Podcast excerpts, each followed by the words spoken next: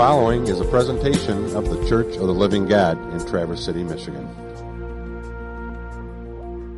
Well, good morning. This is Anthony coming at you live from Indiana. That's only partly true. I am in Indiana right now, but I am recording this thanks to Corbin's help uh, on Friday morning. There was someone else who was going to be bringing the sermon this weekend, but the flu has laid them low. And so, in the process of trying to make sure we can get this covered at the last minute, felt like the best option was just for me to do something like this today. So, uh, here we are. I'm going to talk today about being thankful, and specifically, the title of my sermon is A Tougher Kind of Thankful.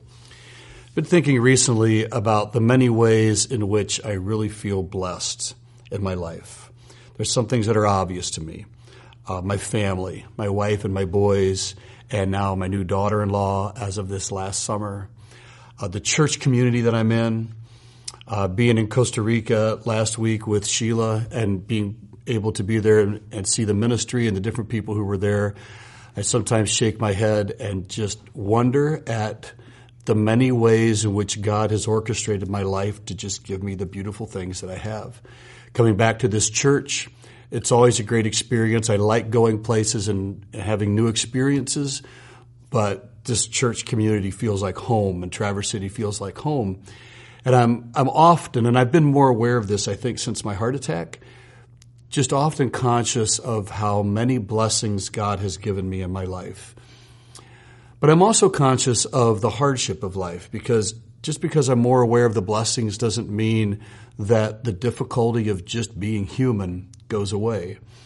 So I've been thinking about that some more these last couple weeks too. Uh, stuff in the news, the California wildfires. I think 50 some people are dead now. It's the, it's the deadliest wildfire in California history. That's coming not long after the hurricanes that really hit the Florida coast hard uh, reading about the caravan that's moving toward the U.S. from Honduras. And when I was over in Latin America, hearing from their perspective about what's going on, it's a mixture of people who are very needy refugees. There's some opportunists. There's gang members mixing in. Uh, it looks like people who really need help, it's going to be ruined because of a, a, lot of people bringing their own agendas to what's happening. Um, and that's a complicated situation no matter where you stand on it uh, reading yesterday about the war in Yemen, a war I didn't even know was going on, but a war that's cost tens of thousands of lives in the last several years. And that's not including like 50,000 children who have starved because so many of the resources in Yemen are being diverted toward this war effort. So, on the one hand, the news reminds us of the difficulty of life, but so do our lives. I suspect all of us in this room, there's something in our life that's happening now or that has happened recently that either is an ongoing hardship or has been a reminder of things we have gone through in life that are hard. Uh, my cousin right now, uh, who lives in Kansas, her husband just went through a horrific farm accident, just astonishing what he has survived. And now he's in a very slow but long process of recovering. And it, it's the reminder uh, that we probably don't need because we know it that life is hard. And I, I'm struck by a verse in scriptures in 1 Thessalonians chapter 5 that gives us a challenge as Christians that I think is one of the more daunting ones in scripture. And I'm reading now from 1 Thessalonians 5, beginning in verse 16.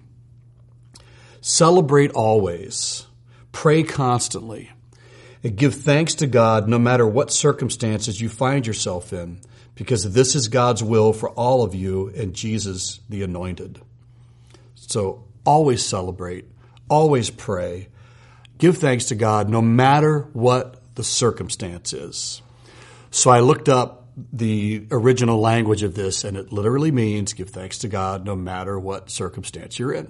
There's nothing tricky about this particular definition. And this isn't Paul telling us that we have to be happy or to feel a certain way. This is the language of decision that no matter what circumstance we're in, there's something about uh, our discipleship with Christ that requires us to find the reasons to be thankful whatever circumstance. And Paul is a guy who could write this with authority. He spent a lot of time in prison. He was beaten. He was persecuted. Uh, the dude Uh, he took his lumps as a follower of Christ, and he's writing to us always be thankful, always celebrate. So when we talk about Thanksgiving in a biblical sense or being thankful, once again, we're not talking about necessarily feeling happy. We're talking about some type of decision we make, and I think it's a commitment to finding God in our story. It's easy in the moments I talked about at the beginning of this, when life is going really well and our blessings are clear, that's an easy thing to do and it's appropriate to do then. But the greater challenge that Scripture offers us is how to do this even when life is really hard. That's during bankruptcy, during divorce, when death hits our life in some way, when there's illness, depression, loneliness, pain, suffering. I could go through quite a list, and the biblical command is celebrate always, pray constantly, and give thanks to God no matter what circumstance you're in. So I think that thankfulness is three things. First of all, it's thankfulness for salvation and sanctification. What I mean by that is thankfulness for Jesus' life, death, and resurrection, that our sins can be forgiven, that we can have life now and eternity in Christ and with Christ. And that sanctification is just this ongoing process in our life. that God who begins a good work in us is faithful to continue working. So I think that's the first thing that we're thankful for, no matter the circumstance. Because no matter what's happening to us, the reality of Jesus' death and resurrection, the reality of salvation and sanctification is enough to make us thankful. As Paul says at one point, God's grace is sufficient. And I think the idea there was no matter what's going on, the reality of grace is a sufficient reason for me to be thankful.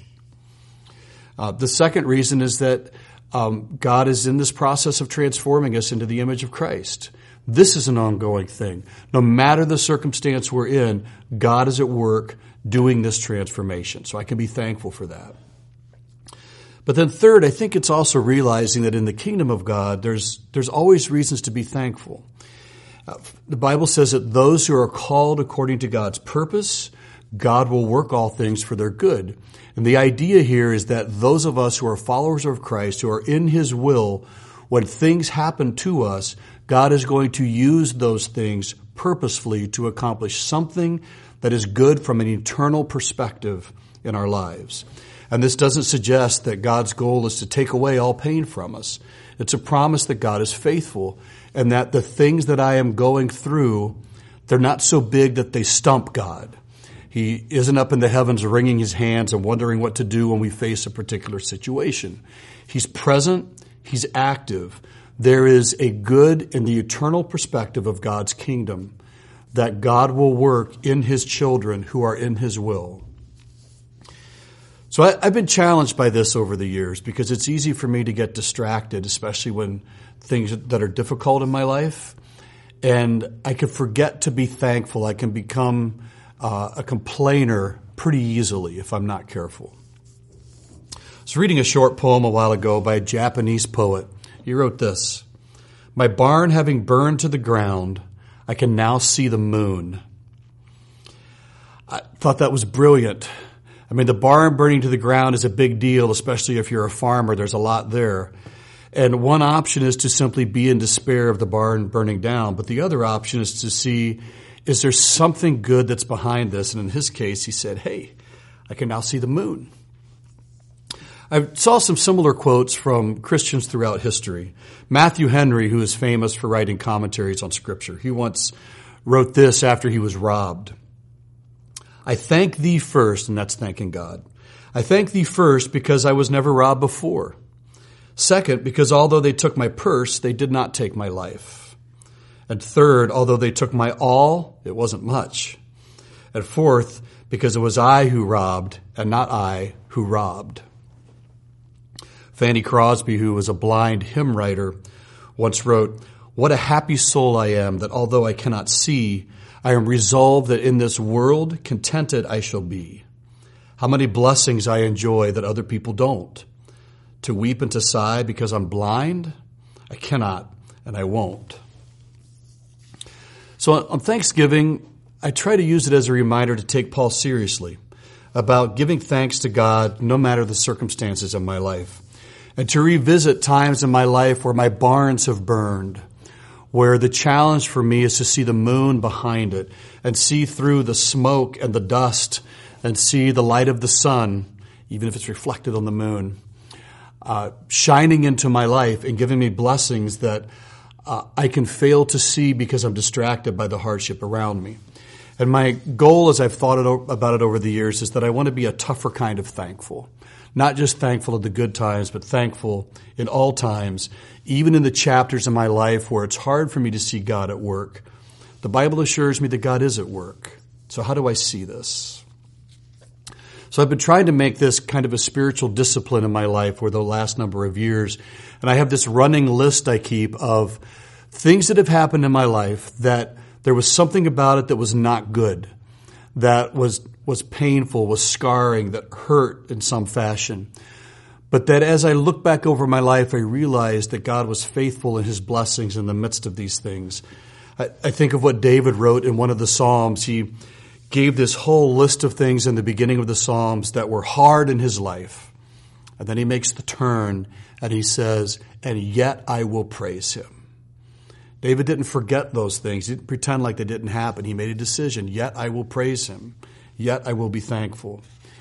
And I've been discovering in my own life that this habit of discipline refocuses me on Christ in a way that changes my outlook on what's happening around me, but also changes my outlook on God as I realize his faithfulness in the midst of all these situations.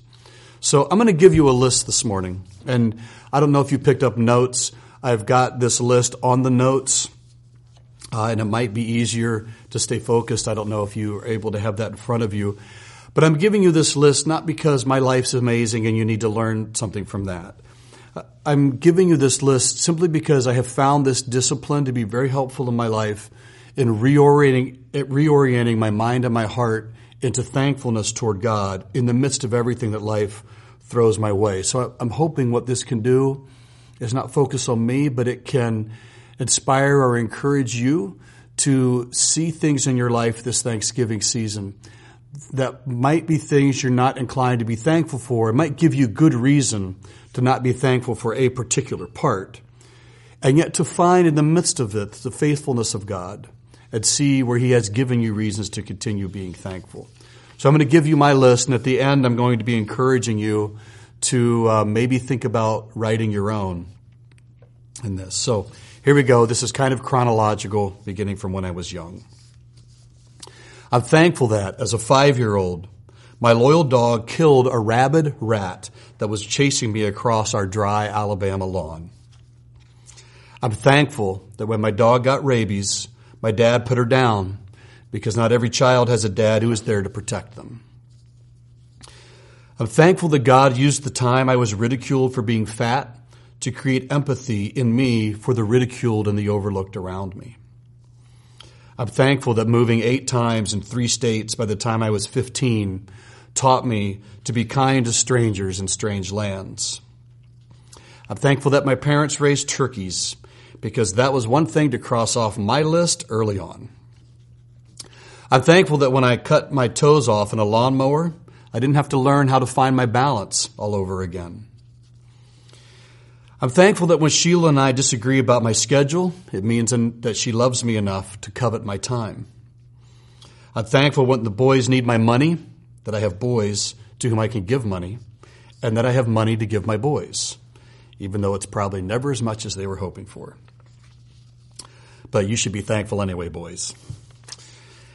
I'm thankful that when Ohio State loses to Michigan next weekend, everyone who rubs it in will be my friends.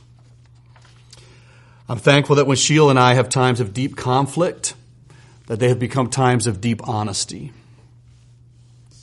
I'm thankful that hard times have helped us, that is Sheila and I, to understand grace and mercy and forgiveness and hope and sacrifice and love more deeply than we ever imagined that we would. I'm thankful that when my dad died, he was present with the Lord. I'm thankful that grief makes hope that much sweeter. I'm thankful that overwhelming grief is temporary. But I'm also thankful that lingering, bittersweet memories remain because it reminds us how much we love those whom we have lost. I'm thankful that my boys have completely opposite personalities that keep me on my toes because it means I have boys to keep me on toes and it means I still have toes. That's back to the lawnmower lawnmower joke. I'm thankful that my small house showed that my oldest son, AJ, was the kind of young man who was content to call a closet with a curtain a bedroom. I'm thankful that in the midst of struggling with speech, Braden loves the power of words enough to call it the gift of stuttering. And I'm just going to step out of this list just a second. I asked Braden a couple years ago when I was doing this if he would say something about what I mean by that, and this is what Braden wrote. Stuttering is my strength and my weakness, my builder and my destroyer. It pushes me into the fire and in the process refines me. It's my worst enemy and my best friend. It's the monster that hunts me and the warrior that shields me. Stuttering is the ultimate paradox, an oxymoron, an anomaly. It might as well be the father tucking you in and the monster under your bed. The sad part is most people only see it as the destroyer, as the monster, as the enemy, and they fight against it tooth and nail. But the people that see it as their builder, as their strengthener, and as their guardian often forget to confront the emotions buried deep inside of them. And that's why stuttering is everything I ever wanted and everything I ever hated, but it's who I am. And Braden will tell you if you talk with him that though it's been a hurdle, it's been a part of his life that has really refined him and helped to make him the person he is. And I appreciate Braden's perspective and I appreciate his letting me use this. I'm thankful that the part of Vincent's personality that once turned my hair gray is the same part that makes me marvel at the limitless wonder and creativity of a child.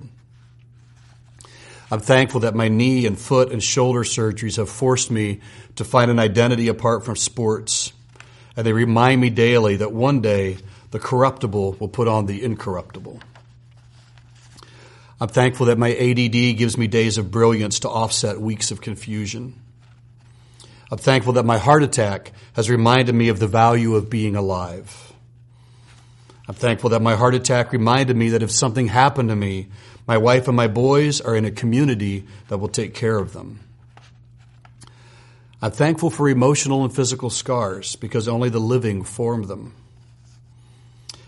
I'm thankful that my new normal, my post heart attack normal, has reminded me what a blessing my wife is and what a gift my children are and how amazing my church community is and that life is beautiful even when it's confusing and hard.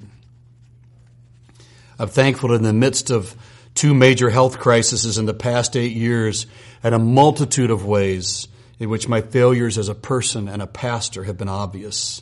I'm in a church family that patiently loves me. I'm thankful that conflict within church community reminds me that we're still in community and we're the kind of people willing to walk through it than run away from it.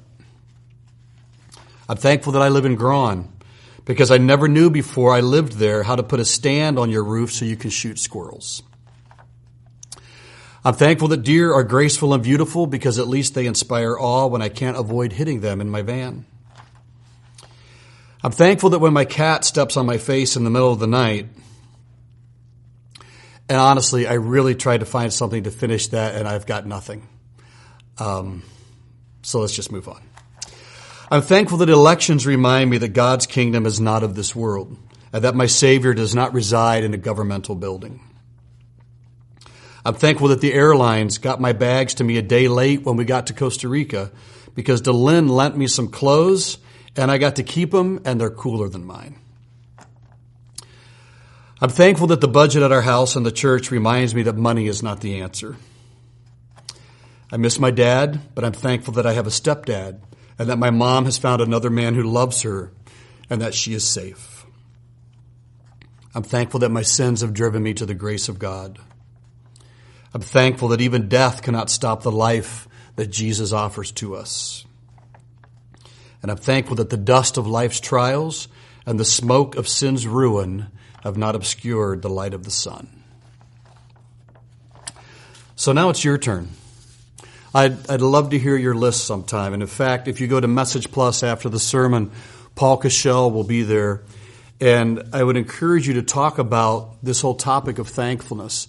Maybe times in your life where thankfulness has been easy, but also times in life where your barn has burned down and you've had to work through that spiritual discipline of seeing the moon shining behind it, where you've seen God's grace and faithfulness and goodness at work, even in the midst of things that might have threatened to overwhelm you. If you've got stories to tell, uh, I would encourage you to be a part of that discussion after the service. Maybe you're someone who's in a place in life right now where it's very hard to see how can I be thankful to God? How can I praise and pray in the midst of what I'm going through? Maybe this is a good opportunity for you to join them, hear what other people are saying about how God has been faithful in their life uh, as an encouragement and an inspiration for ways to be thankful this holiday season. This has been a presentation of the Church of the Living God. For more information, please visit us at clgonline.org.